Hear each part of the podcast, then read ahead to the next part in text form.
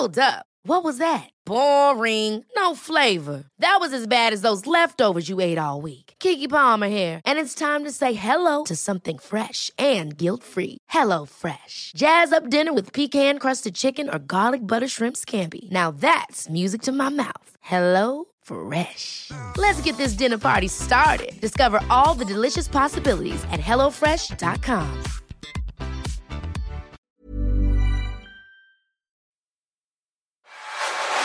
Misogynist way. Misogynist way. Misogynist way. Uh, hold you! What is this? Who are you, fogies? We are thy caretakers, young scholar, harbingers of silent wisdom. Ego wakarimaska. I assure you, we do indeed sprechen the colonial.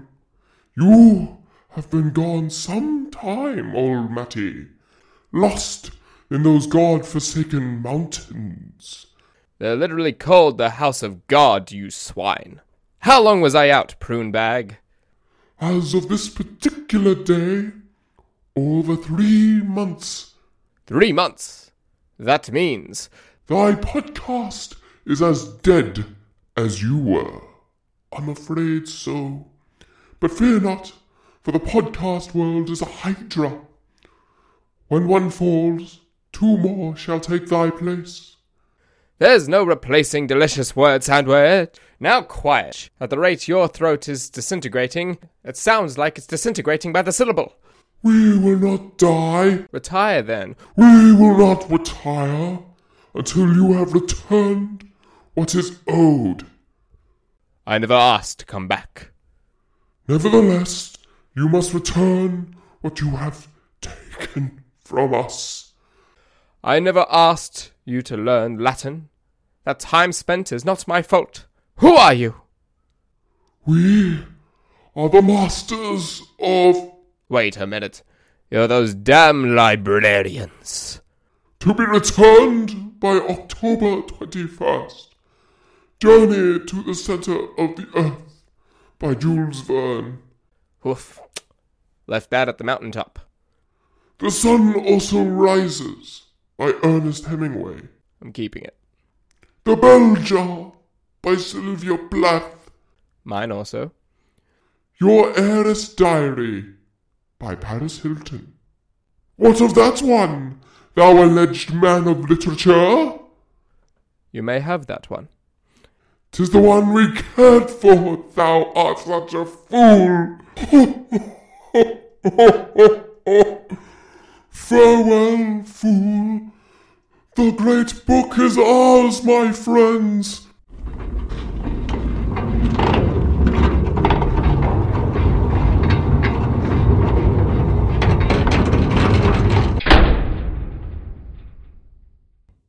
So, they have locked me in this weird literary catacomb taking the Paris Hilton book.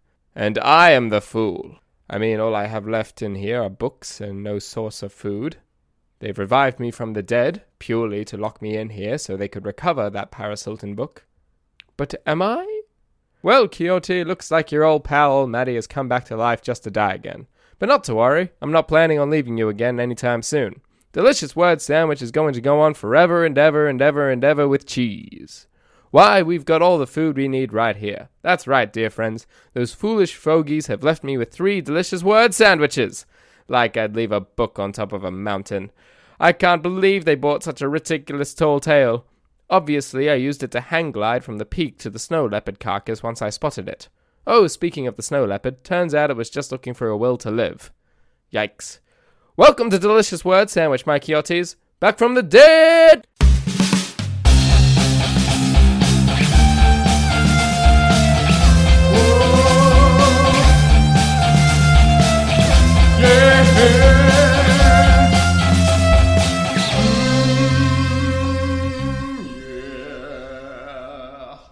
Mmm. Them some crispy pickles. Welcome to Delicious Word Sandwich, my Quixotes. I'm Old Matty, and I'll tell you what's not so crispy my absence. I have many goals for this here podcast to be earnest, to be enriching, to be entertaining, strange. Alas, perfect was on that list when I started, hiding in between the spaces of the prose. And so I journeyed to the center of my head, fell rather, and took a hell of a long time to get out. By the time I did, I had lost all rhythm, all grasp of how to run this thing myself. It's a lot running a one man show, in every sense emotionally, physically, spiritually, egoily. But, in all of those accounts, I'd like to think it's worth it all the more. And then, in between a new job, moving, getting a cat, Vietnam, life, and being trapped on the snowy peaks of Kilimanjaro, I found a lot of things that were easily turned into excuses when there shouldn't have been any. There weren't any, really. Nevertheless, I am learning more and more that nothing is wasted so long as it has meaning. And while I'm sure all four of my loyal listeners out there despaired at my absence, know that our suffering in snows and limbos was nay for naught. Indeed, now we cast our little smarty into this bottomless bag of skittles that is the podcast world, armed with two boons from our trial. One, we know this show exists out of a love for books, sandwiches, and me, and it just isn't going away. It's too good an idea. Two, we're probably the only podcast that's first official episode is a grand return. And that is why I believe this little show of ours, my Quixotes, is on track to being something really, really special. Existing simply for the joy and meaning of its own existence, with a purpose bound out of love, not obligation, to you, to me, and to books, and to sandwiches, and to Bill Murray, and to Audible. Please sponsor me. Welcome to Delicious Word Sandwich. Today, we're reviewing The Snows of Kilimanjaro by Ernest Hemingway, the greatest writer of all time's greatest short story. But before we review the new, I think it's time we finally conclude the old. Before I got lost on the peaks of Kilimanjaro, packed in my Russians, I packed the Oh, the Places You'll Go sandwich by Dr. Seuss and by Almighty. This sandwich was constructed of multigrain fairy bread. Yes, that was a crime against humanity that I do not regret. Green eggs, cream cheese, gouda, sweet chili sauce, seasoned with paprika. I won't lie to you, it was an interesting sandwich, and it was very dense between the Gouda and the green eggs, and it really exploded with flavor. Unfortunately, the sweet multitude of flavor that would come out of hundreds and thousands was immediately overpowered by the combination of Gouda and cream cheese, and of course, the creme de la creme, the green eggs. It was a real obtuse brunt of pesto flavor that attacks in that sandwich. It's dense, it's heart clogging, but in that good way. And when you finish, you know, for better or worse, you don't want to eat any more. And that's the oh, the places you'll go sandwich. The places you'll go, probably to the hospital if you have too many. And now for the news, or as I like to call it, the yeast, while we're waiting for that pesky yeast to rise. Also trapped in this catacomb, I decided that if I got summoned into this mess, I could probably summon my way out. So, after a short break, we'll figure out how that went. But before I go, my friends, in relation to that lovely explanation that I gave before, I don't want to say apology because that's a rotten way to start a series. I would like to address another reason why there was such a massive delay between me getting trapped on a mountain and dying and doing an appetizer. The other Places You'll Go sandwich was not a very complicated sandwich. I had to go do a bit of cheese shopping, and I scramble a mean batch of eggs in my time, and just had to mix that with pesto. And multigrain fairy bread, despite the moral reluctance, was easy enough to do. Unfortunately, I am but a poor bohemian, trapped in a catacomb, recording as much as I can before I run out of air. So I was wondering that as I describe these sandwiches and dis- dissect these books, you at home listening in the great abyss might decide I might try and make that sandwich myself, and then send to my website or to the librarians that are keeping me captive your thoughts on that sandwich that I constructed from your favorite books. It's a great call to arms, and I think it will help us really build a community. Because I will be honest, no matter how good a sandwich I construct in theory, I am a rotten chef, as in I use rotten ingredients because they're cheaper. So, my Quixotes, you would be doing me a righteous favor, not just to me, but to yourself. If you could go out and make these delicious word sandwiches yourselves, collaborating with me as I try to make them with what ingredients I can archaeologically extract from these here coffins. Alright, for reals this time, I will do a quick little summoning to see if I can transport myself out of this catacomb, and while the yeast rises, we will go through the news of literature, as much as I could gather before being trapped. Well, that could have gone better. So, in short, my Quixotes, one doodled pentagram in the floor later, I've summoned a demon which is now running amok in the tunnels, swearing to tear my face off and use my skin as the book cover, misery style. If you don't know what I'm talking about. Apparently, the original ending of Stephen King's Misery included Annie Wilkes skinning the captured writer and using his skin, tanned and leathered, as a hard book cover for the one and only manuscript of Misery's Return. It's a horrifying ending, and I'm very glad Stephen King didn't go through with it. Speaking of horror stories, the, my time on the peaks of Kilimanjaro after finding the snow leopard's carcass was no picnic, even after I ate the carcass. There I was, being assaulted by sharp blizzard winds and all of my haunted memories rising to the top of the mountain. Does that make sense? Probably not. Anyway, what did make sense was the sparrow that found me in my hour of need. What did it bring, you ask? Food? Water? A means of escape? Nay, it brought me something far more important the latest issue of The New Yorker. Sponsor me, New Yorker. In this edition of The New Yorker, it had a summary of the top books of 2018, and I thought, being in my last year on Earth, I would read out the New Yorker's favorite books of 2018 that I have not read, but reading the summaries, I think I'll have a few good thoughts, maybe. First on the list is The Ramp Hollow, The Ordeal of Appalachia by Steven Stoll, published by Hill and Wang. Generational cycles of dispossession from the time of feudalism in England to the contemporary United States have contributed to the region's deprivation, according to Stoll, a history professor at Fordham. He outlines the focus of his book in simple terms. I am interested in how people get kicked off land and why we don't talk about them. That is a very pertinent thing to bring up in this day and age. In Australia, Australia Day is coming up, a very controversial day for very valid reasons.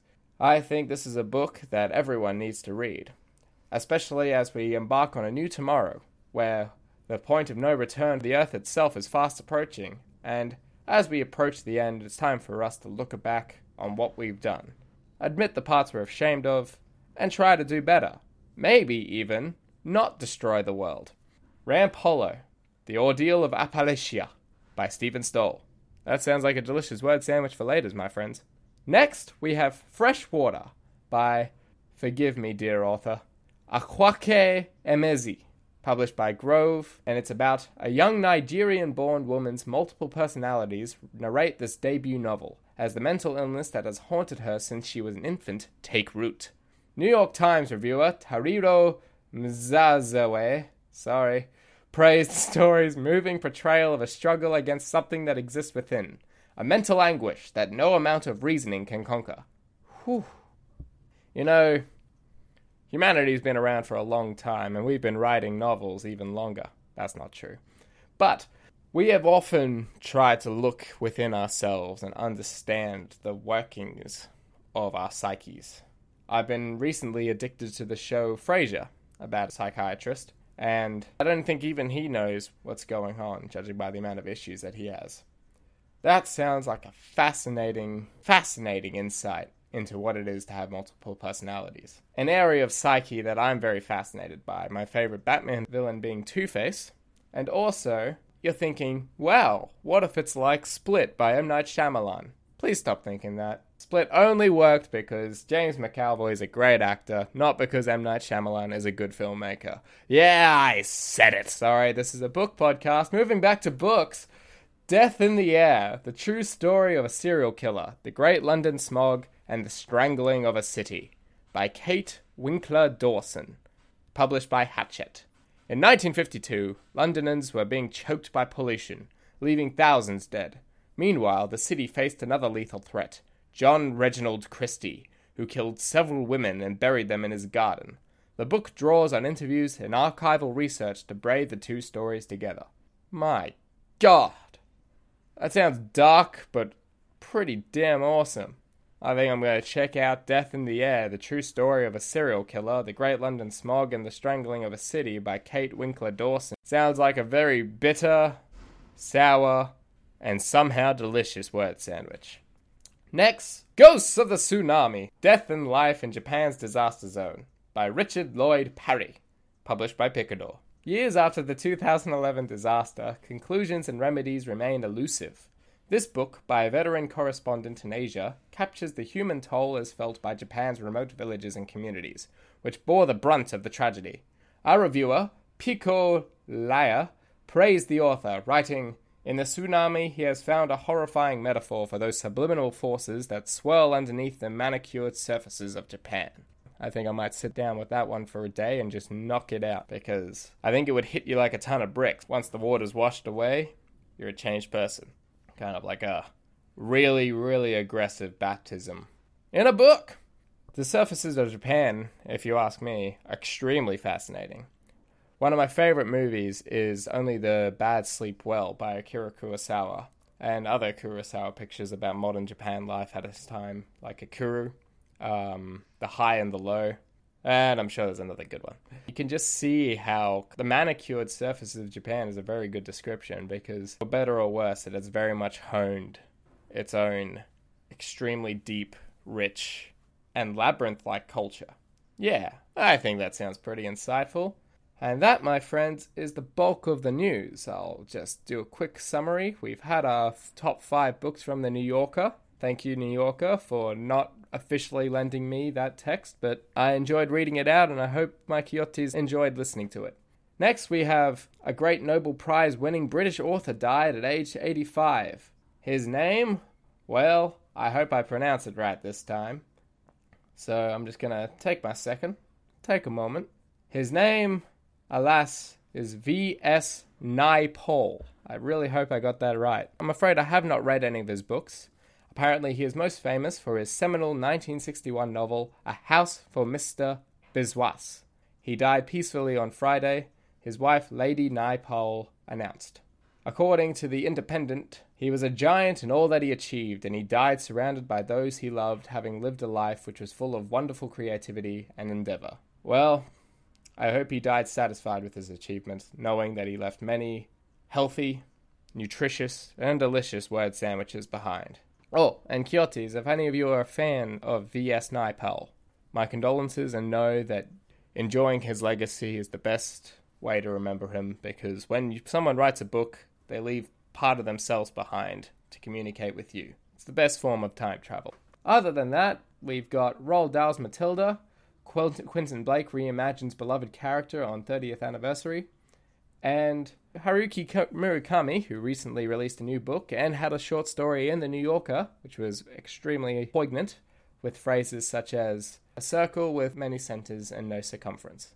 I think that was the phrase. He made the Bad Sex in Fiction Award. Congratulations, Haruki!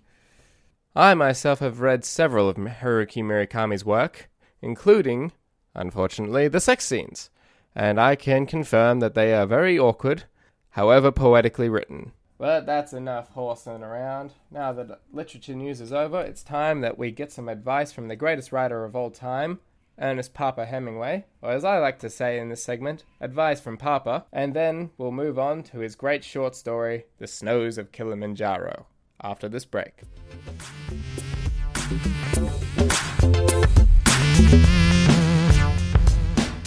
And we're back to Delicious Word Sandwich with your pal, Old Matty. Before I begin on this next segment, I think I should do a disclaimer that shall inform the rest of this whole series. Because this series is going to go on until the end of time. So, Ernest Hemingway means a lot to me. He is my favorite writer, and in my opinion, he is the best writer of all time. Now, that's completely subjective, and if you want to argue about it with me, I'll be happy to do that. I mean, you'll never convince me otherwise, but it'll be an insightful debate. Ernest Hemingway to me is the best writer, not just because of his stories and the, the, way his prose kind of personally relates to me. It's also because he had a willingness to experiment with the art of prose itself. Writers like David Foster Wallace, Haruki Murakami, all of them play with the unseen formative nature of prose. You know, Foster Wallace used his footnotes and Hemingway used his iceberg theory. My favorite thing about these kinds of writers is how they hone and develop these unique styles. When you put a word down on paper, no matter who you are, that word is that word. But these writers manage to see prose in a way that they can uniquely have a certain kind of style to each brushstroke of their books. And I think that's really quite inspiring. Other than that, Ernest Hemingway is my favourite, not just because of his work on the page, but off. He was a swashbuckling rogue of a legend, really. So please forgive my fanaticism. It's not going away, and I hope you enjoy it. Ernest Hemingway was also unique. He had a hell of a lot of conviction. He was honest, but like he would tell a truth, he would believe it's the truth, but it's as what Michel de Montaigne would call an untruth, in that a lot of what he's not a lot, a lot of what he said did happen, but it is grossly exaggerated. A, a trait I also share, I must admit. But what I also love about him is that he once said that to talk about writing is to take away the color from a butterfly's wings. And I think that's absolutely true. And so did he. But that didn't stop Hemingway on writing, in which he bestowed pages and pages of advice and opinions on what it is to write. This is Ernest Hemingway to his wife, Mrs. Pauline Pfeiffer, in 1933. Alas, in the Hemingway canon, Pauline Pfeiffer is known as the woman who Hemingway left his first wife, Hadley Hemingway, to be with, which I will be blunt and say was one of the biggest regrets of Hemingway's life, true love that he never got again. Pauline Pfeiffer is also very relevant today because the woman in the snows of Kilimanjaro is directly based on Pauline Pfeiffer with elements of Hadley. And now, without further ado, some advice from Ernest Hemingway about what writing is. I am trying to make, before I get through, a picture of the whole world, or as much of it as I have seen, boiling it down always, rather than spreading it out thin. Boiling it down, never spreading it out thin? Well, my dear Quixotes, I dare say our good Papa Hemingway was a man who knew how to make a good delicious word sandwich. In 1933, that's almost, let me do a bit of math here. Boop, boop, boop, boop, boop. That's 86 years, if I'm not mistaken. I probably am. But 86 years before delicious word sandwich was even a thing. That's how ahead of his time Ernest Hemingway was. One final point about Ernest Papa Hemingway. I hope you don't mind me using the, the nickname Papa. It's a point where if you read his books and you become intimately familiar with him as a writer and as a person through biographies and autobiographies and just his writing, you eventually, and though in person you should never actually call him Papa unless he bestows that honor onto you. I think posthumously it's not too disrespectful to kind of assume that kind of relationship with this phantom idol. Because when you have that kind of familiarity with someone's voice through books, I think it's a beautiful thing though you don't know each other personally, you feel like they know you and you feel like they kn- you know them. And I think that's a wonderful thing. Funny story about the nickname Papa. When I got familiar enough with Hemingway and kind of fanatical enough to start referring to him as Papa Hemingway, I got really excited about this nickname and it kind of lost all meaning to me in terms of what Papa actually is, which is, you know, in that Western civilization, it's dad, or it's like a thing for dad, and it's been appropriated in all manner of ways. And one time I was in, I was playing a basketball game, and I wanted my friend to pass the ball to me. And to throw my opponents off, I decided to yell to him, Papa, so he would pass the ball to me. He was traumatized by this event, which was hilarious to me. In my mind, I was referring to Hemingway. I was doing my friend a great honor by yelling Hemingway's nickname at him in order for him to pass me the ball. I completely forgot in that one moment, and unfortunately remembered immediately thereafter that Papa is a way to call someone Dad. So that's how I called my good friend Dad while playing basketball loudly in front of strangers. Alright, on to the next segment. Don't mind the page flipping, because we're all a bunch of page flippers up in here. We'll be back after this break with The Bread, the background of the snows of Kilimanjaro.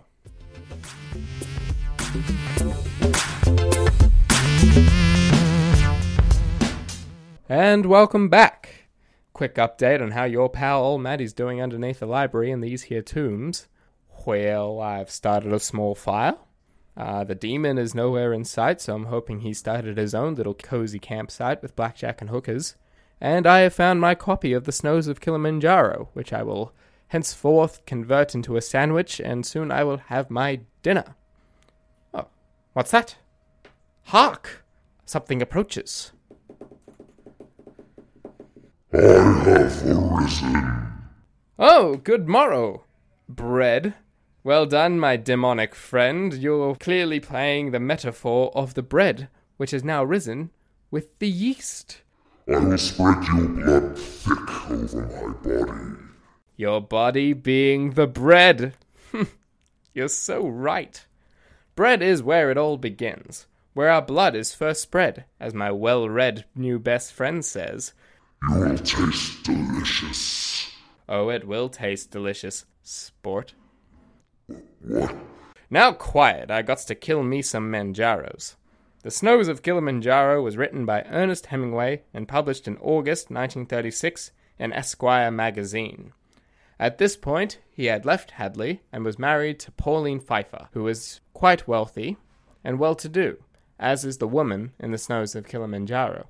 During this story, Ernest Hemingway had gone through a transition. While he was with Hadley in the 1920s in Paris, him, his wife, and his son Bumby were quite poor, and, in true Hemingway exaggerations, in spite of In a Moveable Feast him often going out for a glass of wine while he wrote, he was describing himself of having to hunt rats for dinner for his wife and his son. Contrarily, now with Pauline, he wanted for nothing. He wrote The Snows of Kim- Kilimanjaro mostly in his house that is still today in Key West. But enough kind of trivia.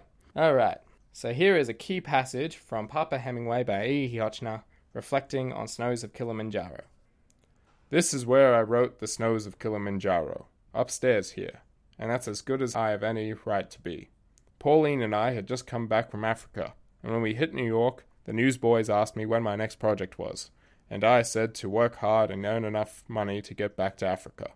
It ran in the papers that way, everything and nothing. So there were those specifics with that story. But there was a hell of a lot more. By the time I finished The Snows of Kilimanjaro, I had put into it the material for four novels, distilled and compressed, nothing held back because I had declared to win with it. It took me a long time to write another short story after that because I knew I could never write another as good as Kilimanjaro. Don't think I ever did. I would be inclined to disagree with Hemingway. Personally, I quite enjoy the subtler short stories as much as the big ones like Snows of Kilimanjaro, such as The Sea Change and The Undefeated. One thing that I find interesting with what he says there is I had declared to win with it. Something I've gathered from my readings of Ernest Hemingway's kind of psyche is that he was determined to beat or defeat other authors. One example is Cervantes, who wrote Don Quixote, My Quixotes. He decided that he was going to beat Cervantes. That's something to be said about the way Hemingway kind of viewed prose, and as much an emotional level as he did in a mechanical level, and that he saw and dissected what Cervantes did with the prose in Don Quixote, and then in his own story, like For Whom the Bell Tolls, which is the one I think Hemingway declared to have beaten Quixote with, he tried to achieve and then surpass in his own style everything that Quixote achieved, thus beating him. Very interesting kind of aspect of psyche. I myself describe myself as having a inferiority complex, and I think in a way, Hemingway very much shared the same thing this need to. It's an interesting kind of way to phrase it. In any case, I'm glad he's proud of the snows of Kilimanjaro. It's truly a great short story, and he achieved a lot with it. And that is why, amongst so many other reasons, he is the shining hero for this little podcast, Delicious Word Sandwich. Moving on, an article that I found in this little book was by poet Ernest Walsh, the magazine's editor, in which he prophesied Hemingway selected his audience. His rewards will be rich, but thank God he will never be satisfied. He is of the elect. He belongs. It will take time to wear him out, and before that, he will be dead. I think this is an extremely prophetic and exceptionally apt review of Ernest Hemingway. And it is most exampled in The Snows of Kilimanjaro, in which Hemingway, thinking about his own death, imagines a writer who is constantly thinking about stories he was meant to write. He feels burnt out, he's very cynical, but there was still a lot more he wanted to do. He was wearing out, but he wasn't worn out yet. He wasn't done. And then he died. Before moving on to a bit more of the true story behind the snows of Kilimanjaro, one thing that I found extremely poignant in the book when he's more or less relating his personal, honest thoughts about his relationship with his wife at the time are the th- thoughts he has when it's not her fault that he was through when they met, that he had no love left to give, and that he couldn't love by the time they were married. I found that extremely hard hitting in terms of he's pretty much already saying, and it was plain to see to pretty much every one of his wives following Hadley, that he never fell out of love with Hadley. Indeed, after he became engaged with Pauline, and there was still a chance left for him to get back with Hadley, he sent a letter to her saying that he would come back if he if she wanted him to, and she said no because frankly he he loved Hadley, but he loved his ambition more, and what he gave up was not really he didn't really give up Hadley for another love. He gave ha- up Hadley for more chance to grow and swashbuckle and adventure across the world, getting more information for stories, and pretty much writing was his life. Yeah, hard hitting stuff. Anyway, here's a true story behind the all night ski lodge poker games in the snows of Kilimanjaro. Well, the one who liked skiing, who really liked doing things, was Hadley. In the snows of Kilimanjaro, quick side note, uh, the woman is described as being a good sport, always wanting to do the things that the rider wanted to do, pretty much being as e- an equal in adventuring to him. And something the woman keeps bringing up as he is dying, and he's more or less lamenting his his life choices, which is quite sad. But yeah, fun fact: um, the women in Hemingway's stories are usually a combination of people he knew rather than based on one singular person. This attribute of the woman in the snows of Kilimanjaro was more attributed to Hadley, who was often described as a good sport and always wanted to do many adventurous things, as did Hemingway. Well, the one who liked skiing, who really liked doing things, was Hadley. I remember one winter, Hadley and I went skiing in Germany at a lodge run by Herr Lindt. I was an instructor and we earned our keep that way. But the previous season, 11 of Herr Lindt's 15 guests had been lost in an avalanche. Herr Lindt had warned them about the snow, but they had disregarded his advice. Well, losing 11 guests is a very poor advertisement for a ski school. So the season I was there with Hadley, there were no guests at all. And to make matters worse, there were terrible snowstorms, one right on top of the other. During the storms, there were all night poker games, sans voir to open, and the principal antagonists at the poker table were Herr Lindt and the proprietor of a rival ski lodge. Herr Lindt lost his lodge, all the ski equipment, and a piece of property he owned in Bavaria. Have an account of that in the snows of Kilimanjaro. Call him Herr Lent. Subtle, Hemingway. Of course, Herr Lindt couldn't pay me, but I was able to live on checks I got from the Kansas City Star. Eleven dollars for straight pieces and between eighteen and twenty-one bucks for a Sunday spread complete with photos. Not much, but the kronen was seventy thousand to the dollar, and for three hundred and fifty thousand kronen, you lived pretty good. There we see Hemingway once again romanticizing and exaggerating the poor conditions of his former life before Pauline. And I think that's about as much uh, background information that I should give on the snows of Kilimanjaro. Uh, it's very much ample space to decide what bread should we turn this fascinating background into the snows of Kilimanjaro's sandwich. Well, I think it's time we turn it into. Well, let's think about this. No, I'm not flipping pages. You're flipping pages. What? I'm not searching through my notes. What? No. Ah, there we go. Uh, I just thought of it. So at first I thought of turning him into multigrain bread, but seeing that the the oh the places you'll go sandwich was also constructed of multigrain bread, albeit fairy bread, I decided against this, and I've decided instead on whole wheat bread. My justification is that for Hemingway who at the time of being Pauline's wife, he considered himself white bread rather than the humble brown bread when he was with Hadley, he at least, during the snows of Kilimanjaro, managed to prove that he is whole wheat, that he still has that beautiful, enriching wholesomeness to him, wholesome and nutritious profoundness to him by writing this short story because he wrote it diversely, honestly, and there is no healthier form of prose, in my opinion. So even though he thought himself burnt out, by reflecting on his, himself being burnt out and has been, he proved himself better than he ever was.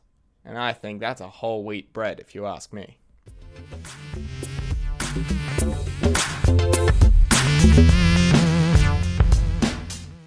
And on to the meat, the substance. What makes the snows of Kilimanjaro the snows of Kilimanjaro? I pulled this summary with my own footnotes from a site called eNotes, a comprehensive guide to short stories, the critical edition.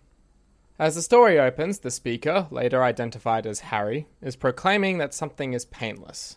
It soon reveals that Harry and his wife, Helen, are camped somewhere near Mount Kilimanjaro, which, at nearly 20,000 feet, is Africa's highest mountain.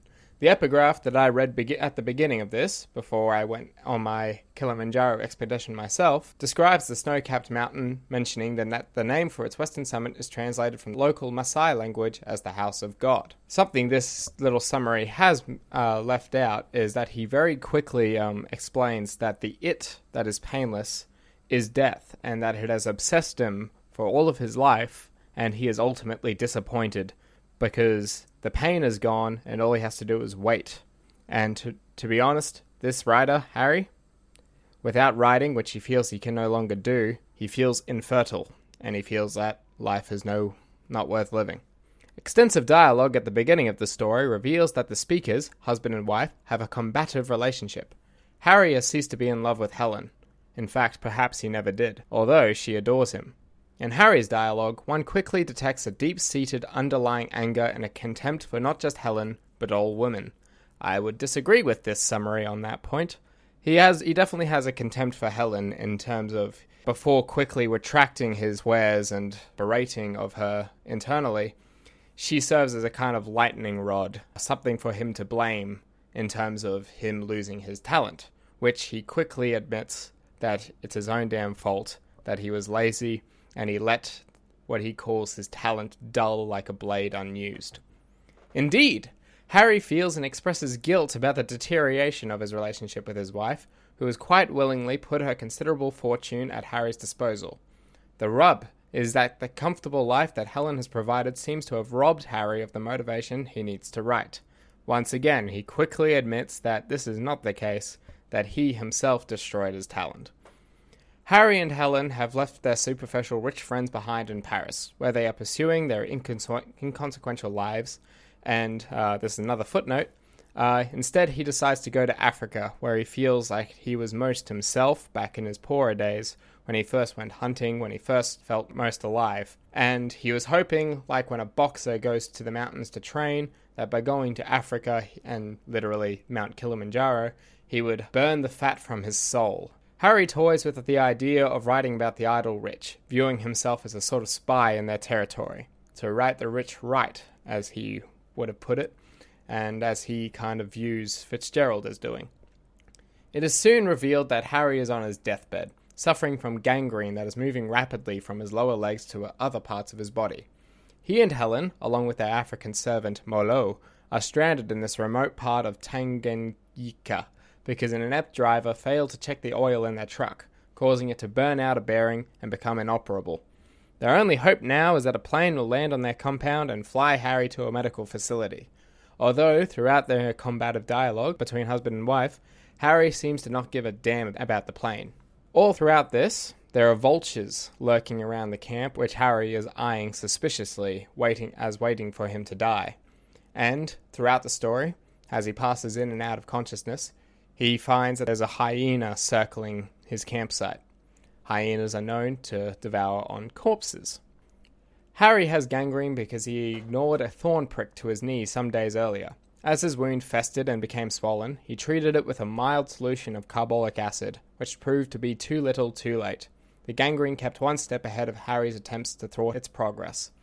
Again, in my opinion, from the way Harry's dialogue kind of plays out and the way he kind of views himself, part of me thinks that Harry deliberately tried not to do as much as he could have to stop the gangrene.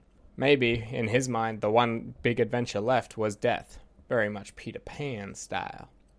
Throughout the story, Harry uh, wanders between consciousness and unconsciousness. His conscious periods become shorter and shorter. Unconsciousness reveries of his past fill his mind and reveal a great deal about his past. The passages during the unconscious state are printed in italics, except for the one very near the end, spoilers, in which Harry hallucinates about the plane coming to rescue him. In fact, when I first read it, I thought the plane had come, and I thought my boy's greatest fear had come to pass. He was to live. Alas, as it turns out, Harry's illusion of the plane is just that an illusion. In the end, Helen has Harry's cot carried into their tent. Before long, she tries to rouse him, but cannot. She becomes aware that his breathing has stopped, just as a hyena, a carnivore that feeds on dead animals, howls outside their tent. A great way to interpret the symbolism of both Helen and the hyena is that they represent his fandom, both sides of it, and that the hyena, you know, a carnivore that will feed on his corpse, the overly critical side of his fandom, the ones that were just waiting for him to die, whether to dissect and rip apart his writings and to more or less almost like debunk the legend of Hemingway rather than just enjoying his writing. And contrarily, Helen represents almost like the intellectual, phony side of his fandom, in which revered him to the point where to be a supporter of Hemingway was more of an intellectual prize rather than actually enjoying his writings for what it was and having it personally relate to you. Another great metaphor in this is the gangrene of his leg as a striking metaphor for his self destruction and wasted potential as a writer, husband, and human being. Now he suffers more from his own chastisement than from the painless progression of the gangrene. Again, an example of how he feels stagnant and completely worthless without the ability of his writing. To him, living was writing, and that is as much true for Harry as it is for Hemingway himself. Ironically, though Harry dies, this story, The Snows of Kilimanjaro, did a great thing to keep Hemingway going. Yet, his fatal infection deepens his insight, and a moment of lucidity replaces all his regrets and failure. The Snows of Kilimanjaro speaks to both altitude and attitude, how high we aim, the excuses we make, and what we ultimately settle for. Considering the massive delay that happened after completing my appetizer, I think it's very pertinent that we're covering this short story, because I aimed very high in terms of my personal aspirations, not just with this podcast, which frankly is just a bit of passionate fun for me, but also how high I aim generally for my lifetime. Prime defense mechanisms of through humor right there. And the excuses I made in terms of trying to put this off, because the longer I didn't do this, the more kind of confident I could be in my head at least that the fantasy of Delicious Word Sandwich is a big success, and in fact, just moreover, myself as a big success would stand true. What we ultimately settle for? Well, this. Frankly, I'm enjoying making this, and I hope you're enjoying listening. This is a mighty ultimate thing to settle for. Tis earnest. Tis fun. One final point I'll make about the writing of this plot and this summary.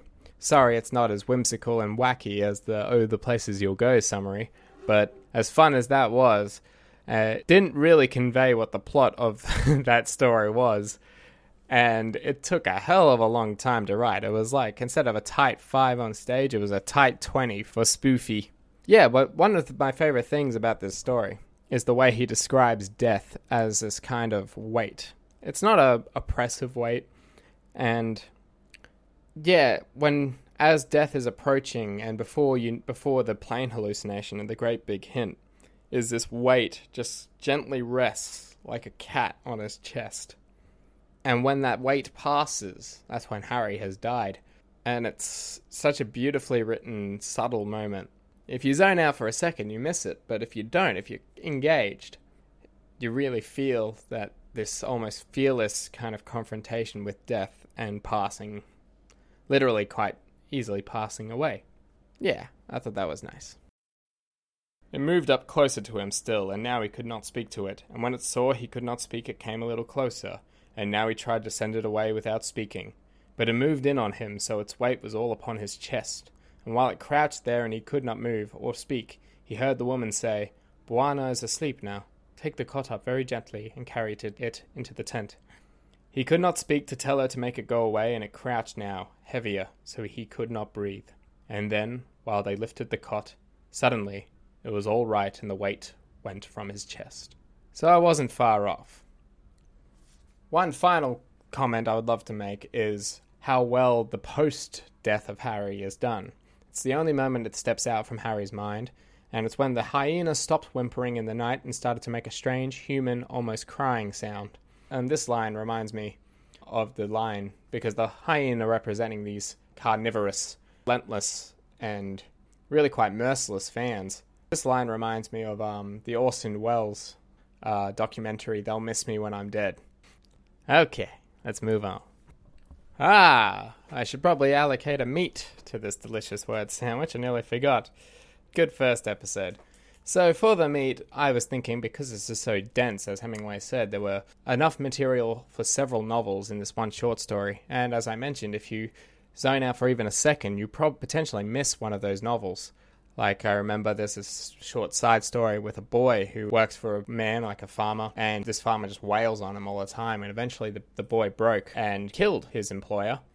And when the body was discovered, the boy was promised food and shelter and water and warmth, really, back in the town, only to be arrested once getting there. But the boy was so happy during that journey, and it struck me how the promise of a comfortable future and a brighter tomorrow can give meaning to the present no matter how dire the suffering or how guilty one may be about what they've done. It just completely wipes it away.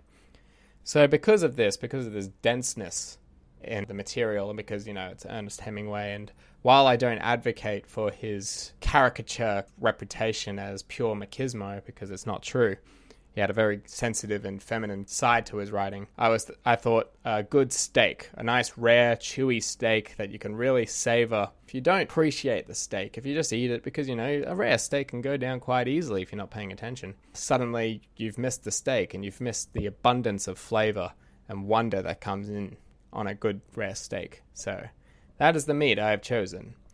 In a moment, we will go to cheese with our characters Harry and Helen.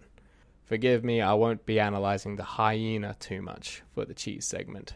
Alright, see you after the break.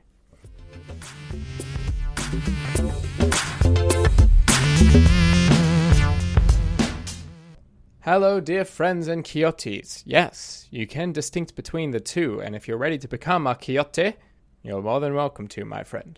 To seize the cheese, we will be analyzing the two main characters of the snows of Kilimanjaro, Harry and Helen. The characters are very realistic. They're some of the more developed characters in any of Hemingway's stories, especially when we're thinking about Helen, one of Hemingway's more developed women characters. Uh, loosely based, as I've said, on Hemingway's second wife, Pauline, with attributes of Hadley and other women that Hemingway knew throughout his life. So, a little bit about Harry, but most of it has been said. He was a writer, pretty much explicitly based on Hemingway himself. As he lies near death on a cot near in the African wilds, his thoughts go back to his life experiences. Hemingway skillfully develops Harry's character by use of his cutting words to his wife, his memories of other women and other times, his attitude towards death and his ceaseless drinking, even when he knows it is harmful. This portrays what Harry is and what his gangrene symbolizes. His gangrene symbolizing his gradual moral and physical and spiritual decay that he himself has let happen to him. The main character's wife, as I said, is based off Hemingway's second wife, Pauline, and in the story, Harry feels that he's been bought by his wife's money and is a feeling he can barely tolerate. He feels impotent, he feels like a phony and a fraud. Hemingway's hero, when faced with death, looks back on his life and tries to make sense of it. He sees a talent destroyed by not using it, by drinking too much, and by laziness caused by too much money, all of which throughout the story he directly, eventually, attributes to himself and his own folly. Most of all, he is filled with regret, some regret for being selfish in his dealings with others. This is a special moment of self reflection on Hemingway's part, as I believe he had many virtues, but one of them was not selflessness. Like myself, he had a tremendous ego, and he could be both insensitive and just straight up selfish. But it's our willingness to accept this and to reflect on it and be aware of it that allows us to grow and hopefully be better better people. Mostly though, he felt regret that he will not be able to write all the stories he thought he had time to relegate to a later day. He had put away the most important parts of his life, waiting for another time to put the emotions and thoughts on paper, and now it is too late. And it's an important thing for I think when you start writing that you start learning what you're able to write and do justice to and what you're not ready to. There are some stories that I myself have put off because I felt I was not emotionally ready or mature enough to do the story justice. But at the same time, I can make a mistake in which I put a story off because I'm scared to confront those emotions. Rather than I'm not ready, it's more I'm not brave enough to do it yet. Maybe I never would be. And that's an issue that Hemingway himself addresses. And it's something that I think every writer needs to address when there is a time to put a story on the shelf. Maybe you just don't have the tools yet, or you're still growing in your craft as a writer. But there are other times when emotionally it's up to you to be brave enough to take the plunge and to take a risk, even if it might not be the best story. There are several stories that I've had to rewrite completely, but I'm glad I tried even when I wasn't technically ready because then I proved at least it wasn't out of cowardice that I wasn't writing a story. Even though you're sitting alone in a room putting pen to paper or at a keyboard or a typewriter if you're a hipster like me, writing is a brave thing. Finally, the theme of facing death with courage and grace under pressure Hemingway's code of living is dealt with from the beginning of the story when Harry admits that death is painless. He has lived in fear of death all his life, even been obsessed with it, and now that he is faced with it, he finds he is too tired to fight it. He accepts it. Still, he wished he had written about the things that had affected his life the joy of skiing, the emotional upheaval of the first true love, Hadley, the unquestionable loyalty to an old soldier. He has learnt too late that every day counts and that tomorrow might not come. Every day should be lived to the fullest. This is a very poignant story, and it's actually a form of logotherapy in which you envision yourself at the end and you, you reflect on your current life as if it's already happened. And by doing that, you get the sensation of living your life for the second time, remembering your former life and it feeling as if you did everything wrong the first time. So suddenly you're inspired with this great sense that you can fix your life and you can make all the right decisions. I think, in a way, Hemingway was doing that with Harry in the snows of Kilimanjaro because he's reflecting very much on his current life as if it's ending.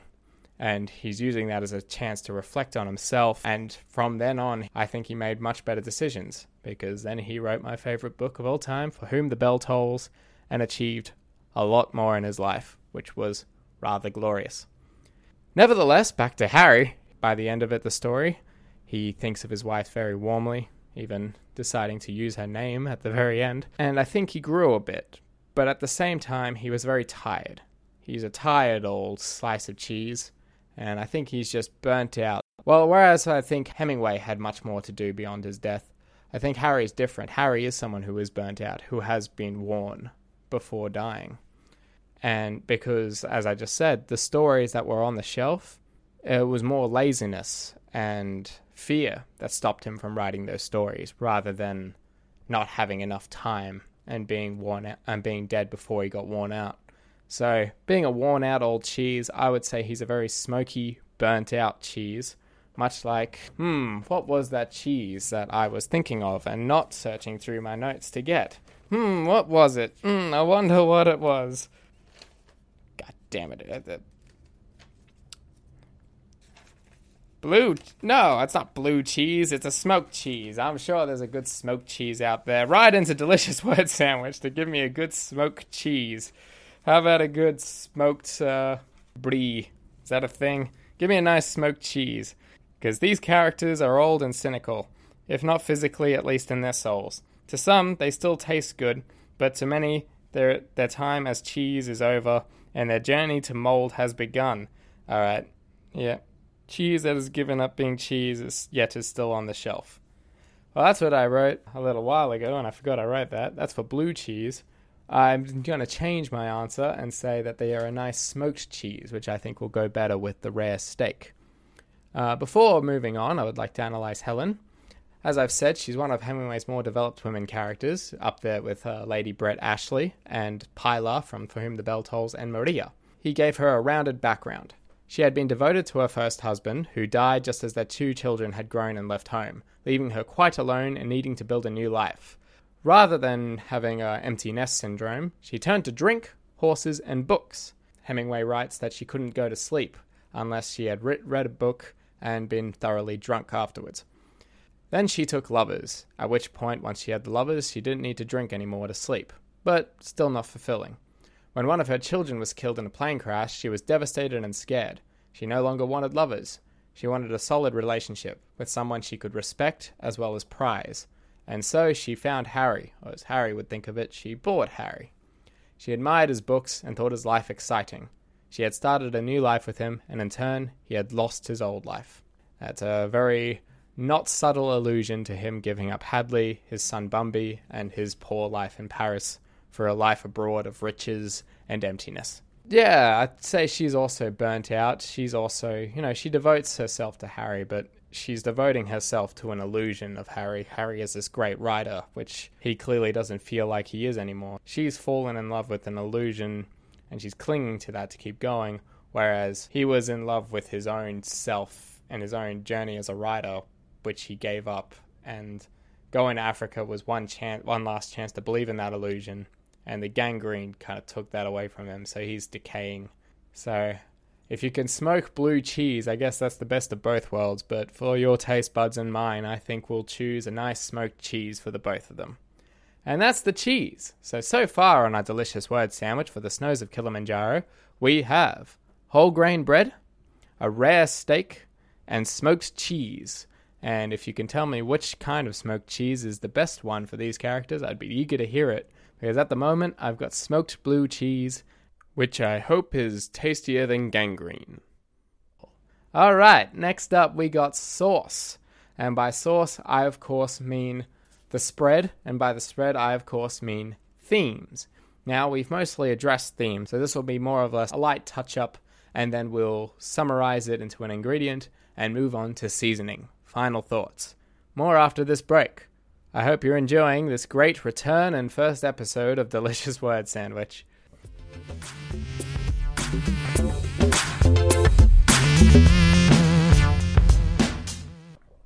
And welcome back to Delicious Word Sandwich. I'm Old Matty, and now we're covering the spread and themes. So, when I left, I talked about a lot about the hyenas feeding on the dead animals, and Harry as a morally bankrupt uh, ex-rider with his gangrene rotting his soul, self-devouring, and like Belmonte and The Sun Also Rises, he was exceptionally talented, but appalled by his audience, represented as Helen and the hyena, both of whom weep at his death. And finally, there's the sustained metaphor of the snow leopard. There's a lot of themes covered in this book, and I don't think even I don't think I could really cover it fully in one episode, especially with my kind of on the go, winging it, cool guy nature. I'm not a dork. Cool guys read books. Moving on. A great contrast was done between the mountain of Kilimanjaro itself and the snow leopard that died upon it, more on that in a bit, contrasting the mountain that symbolizes purity to the plains of Africa filled with vultures and hyenas and him, I guess. Is the plains of corruption, and we see that he sees himself more as the snow leopard, in that for some unknown reason, for something that cannot be explained, he felt compelled to climb to ridiculous heights up to the house of God in seeking purity. Maybe purity in the best kind of sense of writing, like maybe he was hoping for a purity of writing that achieved a perfect picture of the world as he saw it. Or maybe he was looking for purity of the soul, like he felt like he could truly feel valid and defeat whatever complexes he had by achieving some sort of higher purity. It really is one of Hemingway's most artistically successful stories because it has so many different interpretations, and I really can't do it justice. Anyway, I think it's time for me to choose a spread for this here sandwich. I've decided to choose salted peanut butter, extracted from once proud peanuts, living too long after the fact, now reliant on others to achieve their full potential, all while hoping that they will achieve some higher purity like being put on a peanut butter and jelly sandwich. Unfortunately, like our good friend Harry, it is not to be, and his salted peanut butter ass is going on our steak sandwich, for he is worn out, and before that, he will be dead. Yeah. Finally, we have the seasoning, the last coup de grace for our sandwich of death. I call it that because of the pervading themes of death within the snows of Kilimanjaro, not because the sandwich is poisonous, unless your steak, of course, is too rare, and your bread is too rare, and your uh, salted peanut butter is too rare. And what other ingredient did we have on this? Smoked cheese, that's right. Your, oh, the blue cheese will definitely kill you. Anyway, final thoughts on the short story. As I've said, I think it's one of the most artistically triumphant tales that Hemingway's ever spun and I think it has really well drawn characters. Even just the dialogue between Helen and Harry, though it is quite brutal, it flows, it pops. You can't help but be drawn into it. And even when it takes complete 180s, like one minute they're like, I love you, I love you, and then he just flies off the handle and calls her a bitch and blames her for everything wrong in his life, and then immediately retracts that, but only in his head because by quarreling, he finds the time passes faster. So it's this weird, horrible final moment moments in which a man tries to accept death gracefully but can't quite do it. It really is a triumphantly human story as well as it is artistic. And I know that sounds mega pretentious, but I'm a pretentious kind of guy. And I think this story has a lot of merit in its humanity and its earnestness. So thank you, Ernest Hemingway, who, fun fact, he hated his own name, Ernest, because it reminded him too much of Oscar Wilde's The Importance of Being Earnest which I've always found quite ironic considering his great emphasis on honesty. So, for the seasoning, I chose something a bit uh, off the mark, a bit more unorthodox in order to fit the themes. I chose Sharina Soul. Colorful Salt is what it's commonly called. It is a cynical story that is eventually accented with hope to finish one's purpose and live a fearless acceptance of death. Because, as I've said, this story, by employing this logotherapy method, probably unintentionally, Hemingway has definitely unintentionally, because logotherapy wasn't invented until after World War II. Hemingway has created a story that really is about living life to the fullest and enjoying the days you have and reflecting on yourself and realizing your faults and making a change so that when the time comes, you're not quarreling with the woman you claim to love in order just to make the time pass before you die because you can't stand the waiting for death. You face your death as Harry did in his final moments peacefully. Well, actually, he kind of panicked. Well, as Harry would ho- have hoped to face his final moments peacefully and calmly with grace under pressure. And that, my friends, is the snows of Kilimanjaro.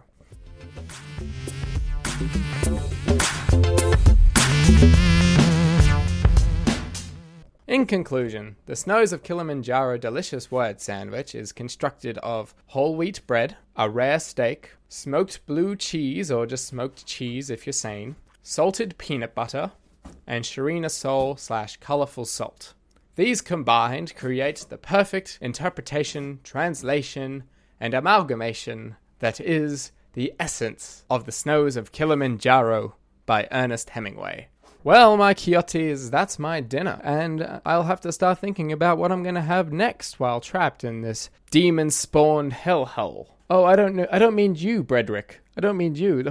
You're great. How about you go rustle up that steak for us, little buddy? You don't think a demon? No, I don't think you a demon. I think you're delightful, Bredrick. You're the only bread I need. What? Go get the steak. For our next episode, we will be analyzing, critiquing, and converting the delicious word sandwich, The Bell Jar by Sylvia Plath. It's a great book. It's deep, it's honest. I think Hemingway would have liked it. It's one of those great books that's so smart and so reputable that people have it on their shelf without even reading it, just to kind of show off a little bit. Frankly, I think it's human nature, especially bookworm nature, to collect books that you haven't read, and that pile just keeps growing. After all, you got to keep your food stocks up. I'm old Matty. This has been a genuine pleasure, and I hope our next episode's real soon. Say goodbye to our Quixotes, Bredrick. Goodbye. Oh, real nice. Well, farewell, my Quixotes.